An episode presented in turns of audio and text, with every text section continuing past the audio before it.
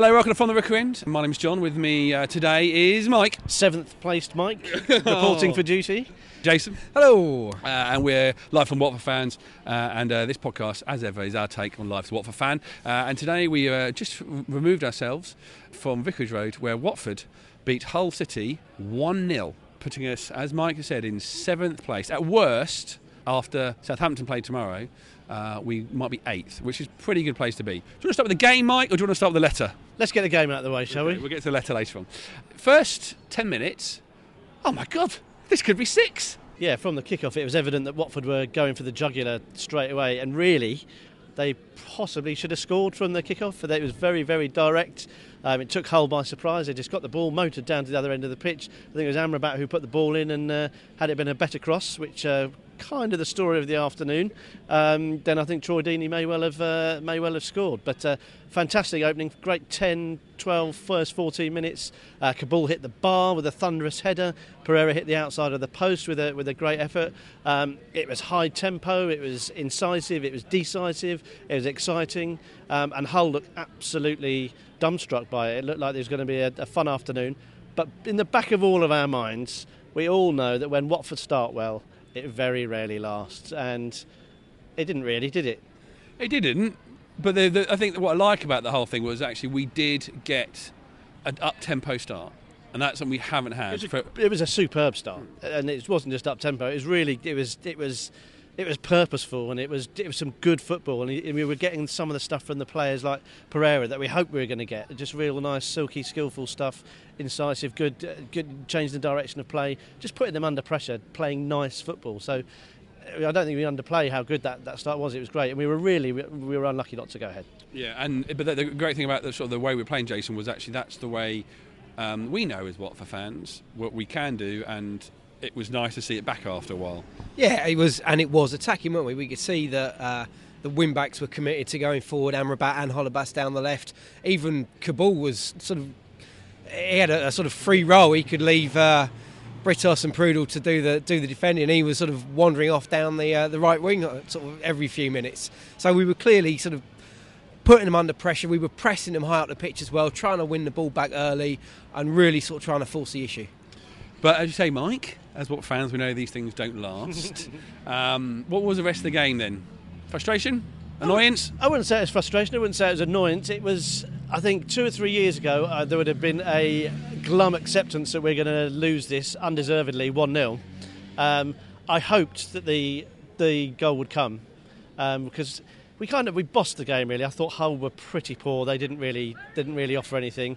Um, and, and then while I was thinking about the game while it was unfolding, I thought, gosh, Gomes hasn't had much to do. And I thought, well, actually, the Hull keeper hasn't really had much to do. Certainly after the that opening salvo that we've we've discussed. So I think there was an element of disappointment in as much as we didn't create much, but we were so in control mm. that it was almost unthink, you know, as unthinkable as not scoring can be when you're a Watford supporter. I don't. It wasn't a great surprise when the goal eventually came, despite not creating much. I think Amrabat just got to touch on Kaboul. I think the only thing he didn't do in that game was like save a shot, like be goalkeeper. He did. He had shots. He was getting crosses in. He was. He literally did everything it's possible to do as an outfield footballer today. It was. Uh, uh, yeah, hilarious. A real pick and mix from Kaboul. I think Amrabat was was man of the match. Um, and I can see why. I think he was excellent. He absolutely was motoring up and down that, that right flank, causing mayhem um, for the poor left back uh, Clucas, who will have nightmares. His Halloween certainly came uh, certainly came early, um, but the only it's a bit churlish to, to, to, to have a go at Amrabat. But I thought in in the first half he was having a lot of success going forward. But I think a lot of that success came when he was coming back, picking the ball up in midfield, and driving on.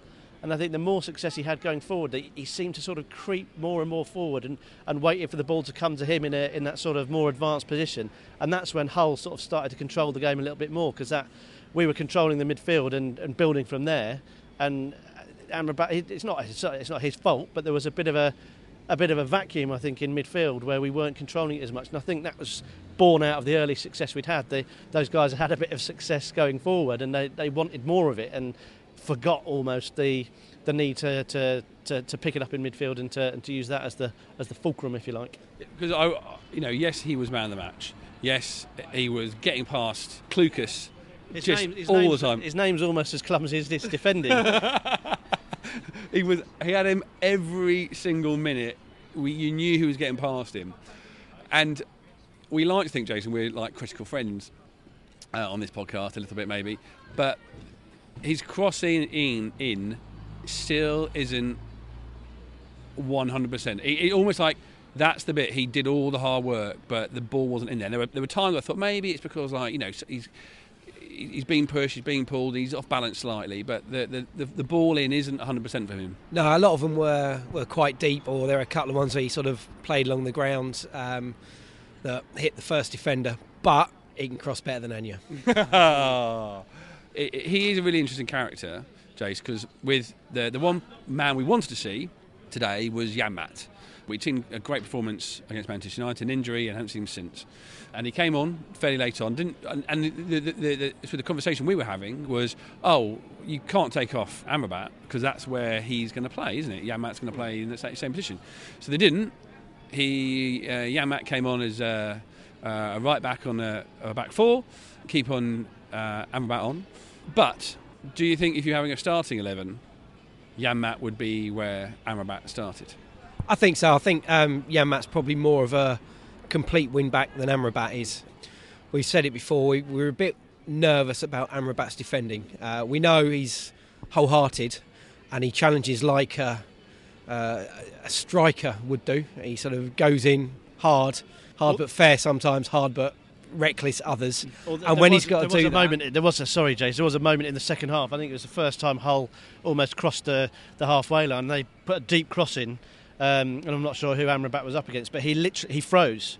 He stood there, and I guess in some ways, having given away a penalty against Arsenal and and struggled in that situation, best to sort of not make a rash challenge. But he literally didn't know what to do. He just stood stock still, and it's like, and almost did that thing where you in the in the in the school in the school playground when the ball's pinged at you at a million miles an hour from two yards away. Your sort of hands go up, and you he just looked all at sea, and that was really. Not a surprise, but disappointing, and a reminder that he isn't the complete player that, that, that perhaps Janmaat is. Sorry, Jason, interrupted. But yeah, I think he is a complete player, but he isn't a complete player for that position, and he isn't playing in a position that's um, natural to him or perfect Yeah. for him. Yeah. Um, so that's why I think why he's sort of maybe falling over, a li- not falling over a little bit, but why you then when you compare him to Janmaat, you go no, Janmaat should be the man who's starting. Yeah, fair point. Fair point. A podcast made by Watford fans, for Watford fans. From the Rookery end. Well, let's let's get back to the up front in a minute because let's let's end on a certain player. Defensively, what a performance from Prödl. absolutely fantastic. I thought he'd had the perfect game pretty much up until about, and I think I actually awarded him man of the match myself with about 10 minutes to go. He then proceeded to put two passes straight to the feet of Hull players and get himself injured. So I clearly jinxed him. I'm really sorry, Sebastian. That's all my fault. Um, but no, he was absolutely immense. And, and Britos had a decent game as well. And, uh, and obviously, you've already said about Kaboul.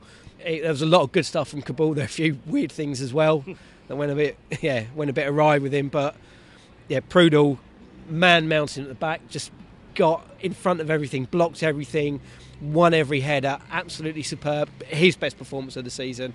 And if it wasn't for for Amrabat and, and wasn't for Amrabat destroying Clucas, I think Prödl would probably have got man of the match. Yeah, we needed because we needed to stay solid. Although Hull didn't didn't Three clean sheets in a row, Michael. Yeah, and that, that takes some doing in the Premier League. And all right, it's Middlesbrough, Swansea, and Hull. They're not teams who are going to be challenging. But they're the teams you should be getting the clean sheets against. Absolutely right, and you have to do your job job correctly. And I think Prödl, since he we're just outside the Hornet shop here, and the, the West Ham game's on in the background. Since Prödl came on late in that game, I think he's been he's just grown and grown and grown. Um, and if you take all those those centre back guys in, in isolation, and I think I. I kind of um, count Kabasele in that as well now because when he's come on, I think he's he's done well. And uh, you know, you looked at look at the, the, the defensive lineup that ended the game compared to it started, it completely changed. And for us to sort of stand firm, and yes, obviously it was Hull, they weren't, the goals and chances weren't raining down on us, but that's because we were well organised, we snuffed out what, whatever threat there was. Elmohamady is is a tricky player, he never gets gives up, he was getting up and down the pitch. He's, he's got some half decent players. Mailer came on, we know that he can, he can be decent, we've seen enough of him to know that um, he's exactly the sort of player that could cause us difficulties. So Prodler was absolutely magnificent, and I think uh, defensively, we just feel those those those centre backs they just feel it's just great to have them. It feels like they can rotate He almost put them on like a lazy Susan in the middle of the table and, and pluck three off, and whichever three you you, you, you select are, are going to do the job. You worry, you think Craig Cathcart now is is dropping down the pecking order, probably due, down to no fault of his own. Obviously, he's injured, but I think he's probably the one who hasn't gone forward as much as the others. He's sort of not stagnated. That's not fair. He's been he's been good and um, has performed well for us. But I think he's you know occasional lapses of concentration from Cathcart that we've seen. So I think he's probably the one that's that's looking the least impressive. Is that fair to say? But you know, we, we have talked about the fact Amrabat maybe wasn't getting the ball across as, as, as you'd want, but I also think that the whole final end of the of the pitch wasn't as amazing as it should have been. We have talked, Michael, in the last few weeks about one player in particular. Should he be picked? Whose camp are you in? Is it, is it success or is it Ighalo? Yeah. He did play well, but only after we scored a goal. we've been pretty neutral on the on the Ighalo debate because I think personally I think he's got enough goodwill in the bank from from his previous goals and and so on and so forth that you've got to cut him a little bit of slack. Everyone knows that strikers have poor runs.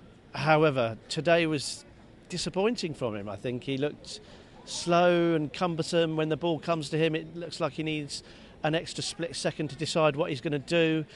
I think a lot of that is down to confidence, but he just doesn't look sharp, and I think he's starting to cause issues. I know plenty of people listening will say, "Ah, starting. He's been he's been crap for, for however long." I still think he's one of those players. If the ball comes to him six yards out, he doesn't need to think he's going to pop it in, and then we see a different Odion Ighalo. He hasn't done that though, um, and strikers get judged on goals. If you're not scoring, you need to be contributing elsewhere, and he's not. Success is going to be out though until at least the Leicester game, so we accept that he will start again next week. But like you say, if he scored a goal against Liverpool, that is the uh, and, that, and that's a ridiculous thing to say, but that could be the complete start of his season. Will he start at Liverpool though? I wouldn't be surprised if we if we see one up front against against Liverpool. I don't think he fancies Jerome Sinclair. He was on the bench against Hull, and he I thought with 10 minutes to go, great opportunity to bring Sinclair on. He's direct, he's quick, he's pacey, he's young, he's got a point to prove. I was surprised we didn't see him. I think that probably tells us where he is and Mazzarri's thinking at the moment. Um, and going up away to Liverpool, who they're playing at the moment, so I don't know how they're doing, but obviously a decent side in front of a in front of a big crowd. Can we afford the luxury of of, of that sort of performance from the, in the final third? I, I don't personally think we can. We're the Orns, you're the Orns. Come you Jace, um, you know, let's look at the wider as the Watford bus is backing up um, next to us. Let's think about the, you know the, uh, we've seen a lot of. T- we're a quarter way through the season now. Um, Hull were the worst team you've seen so far. I think so. Yeah, I, I, they weren't very good at all. They offered very little. Usually in these games, every team has at least ten minutes where they have a go, and I think Hull's was at the start of the second half. They, I think they tried to get the ball a, a bit wider and tried to exploit the fact that Holebas and Amrabat were pushing on so far forward, um, and they got it wide, but if Amrabat's crossing wasn't great, their crossing was awful. I mean, there, there were some terrible crosses when they got into good positions, um, and yeah, they never. I know we didn't really create many chances in those first 84 minutes. Um, they offered very, very little at all. Because we are, as we stand here outside the Hornet shop, seventh. Uh, Southampton might get us um, down to eighth if they win. Um, we are, and I, I, like doing this. My favourite thing to do is sort of what what do we have to do to, to get somewhere, or someone else to do to get us. So we would have to win and draw a game more than Chelsea to get into European places. Okay, just saying. But Hull would have to win three games, and they are third from bottom at the moment. Win three games to get one point ahead of us. I think it's a it's a slightly negative way to look at it, but I think we have seen teams that are confirmed as not being as good as us. They're worse than us. I think Hull are, are, uh, are no great shape. So I know Middlesbrough have beaten Bournemouth, but I think they're going to have a have a long season. West Brom, Sunderland uh, are going to find it difficult. Swansea remains to be seen what sort of effect Bob Bradley's going to have there.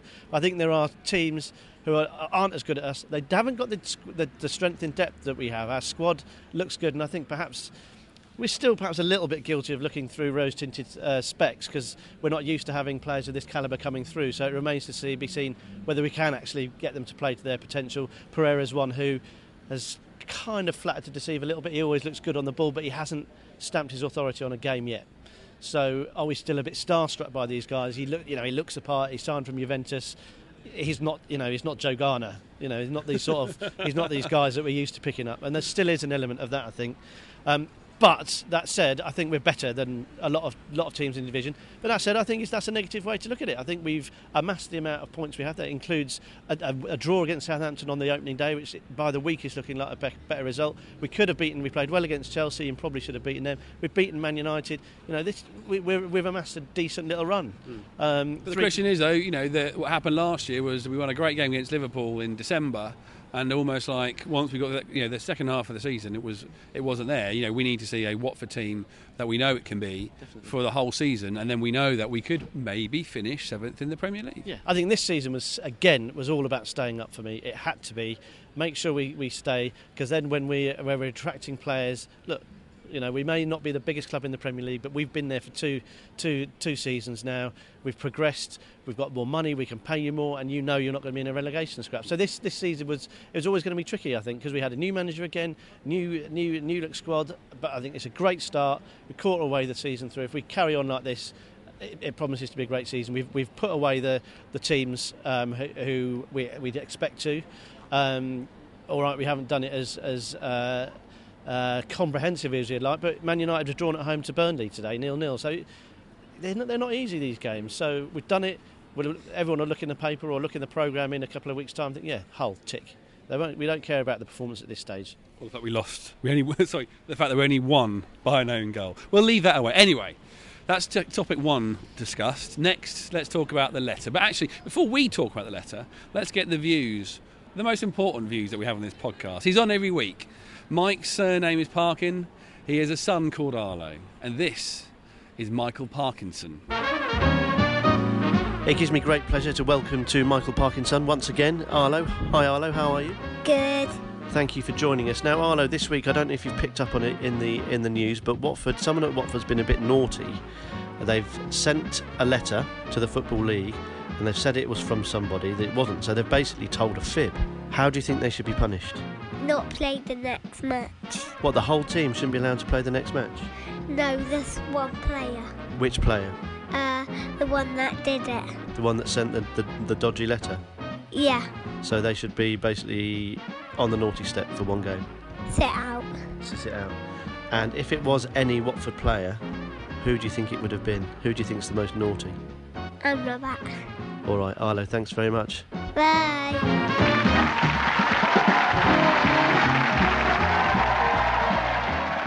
So it's Amrabat's fault. Well, he's most likely then. Perhaps that's why he was spurred on to uh, put in such a performance today. He was obviously feeling guilty about that Ford's letter. Poor old Nordin Amrabat, Arlo. I don't know where I don't know where he got that from, but he was, he was very definite. He was very certain that he was involved somewhere.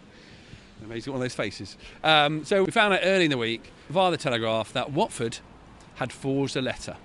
And you, you read that article, Michael, for the first time. You read the headline for the first time, at least. points deduction. Possible fine. Your initial reaction was Here we go. It's, it's been a while since again, yeah. It's been a while since we've had this sort of controversy. Very keen to pick you up on Watford have forged a letter. Someone Well, has yeah, forged. yeah, yeah, but no, no, yeah, a letter. absolutely. No, no, I will say exactly. But then you read the article, Yep. and you understand that um, uh, chairman had got someone else to get a letter Yep. uh, from a bank that ended up being forged. So was it Watford? Apparently not. Um, and Watford have a week to to, um, to to prove that they were absolutely fine with that letter. So here's the question, Jason: Who should be more embarrassed about this letter? I think it would be easy to say the Football League, I, but the football club need to take responsibility. They've engaged these people to come up with the goods. They have a level of responsibility to make sure that, that company is working in a honest manner. But equally, the fact that the Football League have used this in their proper fit and proper person test for an owner, they've seen this letter, they've been duped by it, they've then not known and not found out for another two years until someone else has told them that it's a, a fake letter. Yeah, they equally need to take some sort of responsibility and have a look at their fit and proper person's test. Because uh, we could say if the club trust this company to do whatever they need to do to get the documents together, then they're probably not going to check the letter to make sure it's is for real. So Watford have paid this company to do that, so they, they probably trust them. Um, I think Riva said it's someone that he's worked with for a long time, although he's not anymore, obviously. So yeah, he'd have trusted them to, to do the job right. The Football League should be checking every detail. And uh, well, let's be honest, this is probably why we're seeing owners the likes of Cellino at Leeds and Duchâtelet at Charlton uh, still running football clubs. They, yeah, the the club probably do need to accept the fine or whatever punishment is dished out because they have to be responsible for the third parties they engage to do the work. But the football league need to sort themselves out as well. I think it's an opportunity for the football league to give us some clog. Um, because I think they they probably and I think there is a little bit of residual uh, bad will, if you like, from other other chairmen and other clubs surrounding when the Pozzos took over the whole loan loan situation. I think there was definitely some ill feeling towards Watford. I think the football league would have liked to have made an example of the way that we did exploit that lo- loan, lo- loan lo- loophole, which I think we wish we did. We didn't break the rules. We um, we used them to our best advantage, but I think a lot of people felt it was unfair. Um, so I think the football league have got a bit of a bit of a leftover agenda, which i which I totally accept. You know why? When it comes down to it, there's a couple of important documents. Get them sorted yourself. Really, would be would be my my take on it. Why we're we're outsourcing something which is pretty simple, really. I know, I know we're, we're banking at a certain level. It isn't uh, just a case of get going, putting your pin pin pin number in and asking for a balance. Uh, check it doesn't quite work like that and then it probably takes weeks for, for the appropriate letters to come through and my gut feeling is that they probably left it too late and ended up scrabbling around for to get the documentation in on time. But why really, you know, it's, it is embarrassing for the club, and I think knowing what we do about the owners, about about Gino and and, and, his, and his father, and, and just the way the whole club is, is run, they will be furious. I think that this has this has sort of come to light and, and acted as a as a distraction over the last week. I think.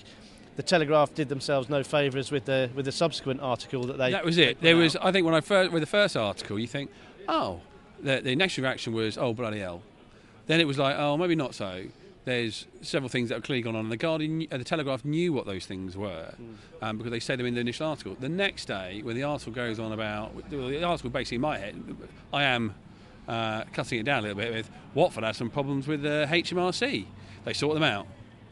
Yeah. That was the article. But the fact that the Telegraph are putting a subsequent article out to link back to the previous to develop this picture of Watford, now that I found interesting. Yeah, we know it's obvious what they're trying to do. They're basically trying to generate clicks off the back of a semi-interesting story. Which, you know, let's face it, the letter the letter is an interesting story. Man forges ba- bank letter, for, you know, for, as part of a fit and proper persons test is is a story. But I think the the initial story was very very careful, very interestingly worded. They never accused anyone at Watford of, do, of any improper conduct, which I think speaks volumes. Um, and then to come out the next day with this sort of, uh, yeah, like as you said, two-year-old issue. Uh, Watford were supposedly investigated further the tax they paid, uh, and you know the actual story is uh, Watford paid the appropriate amount of tax. So, and I think that took the sting out of it massively. If they just let that that first letter float there a little bit, um, then they would probably have got more traction from it. But as it was, it was just like, well, it's just, you're just muckraking, and there's not, and there's not even any muck there. If you'd have worked really hard, there probably is stuff. You know, there's maybe there's some grey areas that we've trod in the past. You know, if you're going to go back two years, go back three or four, and, and, and look at the, the, the man in the hat. You know, look at Big Bad Baz and the, and the safe and all that sort of stuff. There's more there's more salacious stuff that's happened. Because that was that was the number one uh, favourite uh, controversy, wasn't it, on a Yeah, we Twitter did a- poll we had? poll we said, was it the letter? Was it sacking all our managers after after three days? Uh, was it Bassini in the safe? Or what was the other one? The loan loophole. And yeah, uh, far and away, everyone loved the. Everyone loved the uh, the Baz in the safe. What I like, uh, quite a few people picked up on was signing Jose uh, Jose Holebas without telling him. I thought that was, that was great. Uh, but yeah, I think the Telegraph shot themselves in the foot. And as we stand here today, recording this on Saturday, to be perfectly honest, it feels like from a supporter's point of view, it's gone away. Yeah. I think we will get a fine. I think they deserve a fine. I think there's certain things that you have to be whiter than white on, and just getting the right documentation in to the right people at the right time. Let's be frank, it's pretty pretty basic, and they've they've tripped themselves up there for whatever reason. Um, and I think there'll be I think there'll be a fine, but I think really from a supporter's point of view, we're over it.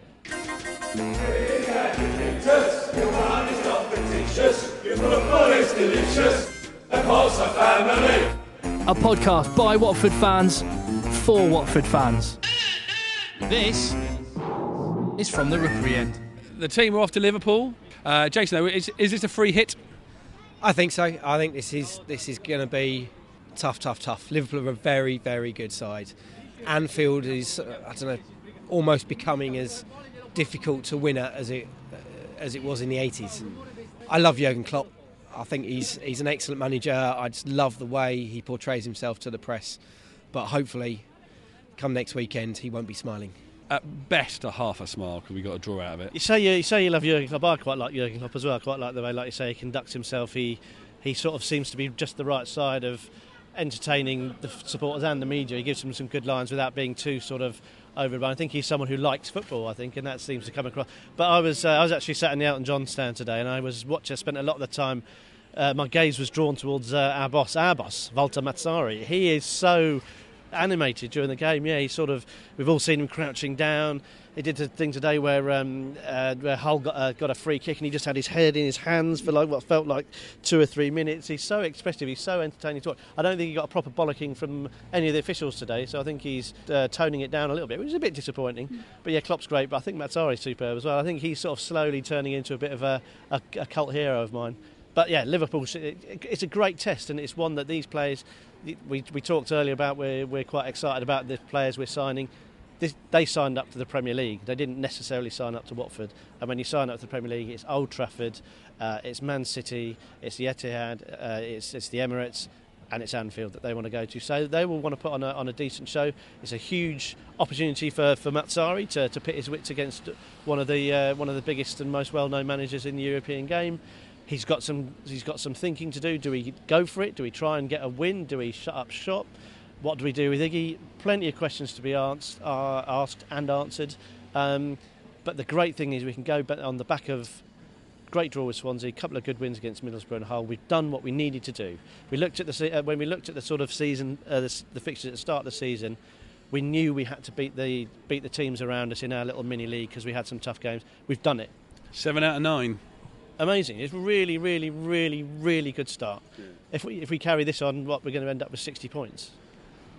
Ooh, or, giddy. Yeah, pretty good, right? Thank you very much for listening. Uh, you won't hear my voice uh, for about a month um, because uh, because of baby, but uh, filling in uh, will be David Cameron Walker uh, and our friend Kelly Sommers. So they'll be taking over duties from me, but Mike will still be here, will you, Mike? I will, afraid so. and Jason. Yep. thank you very much, gentlemen. Thank you, Mike. Yeah, no problem at all. Well done. Well thank done. you, Jason. thank you very much. and thank you, Watford, for being on 15 points at this point in the season. But don't rest on your laurels. Keep oh, it up. No. Come on, you Hornets.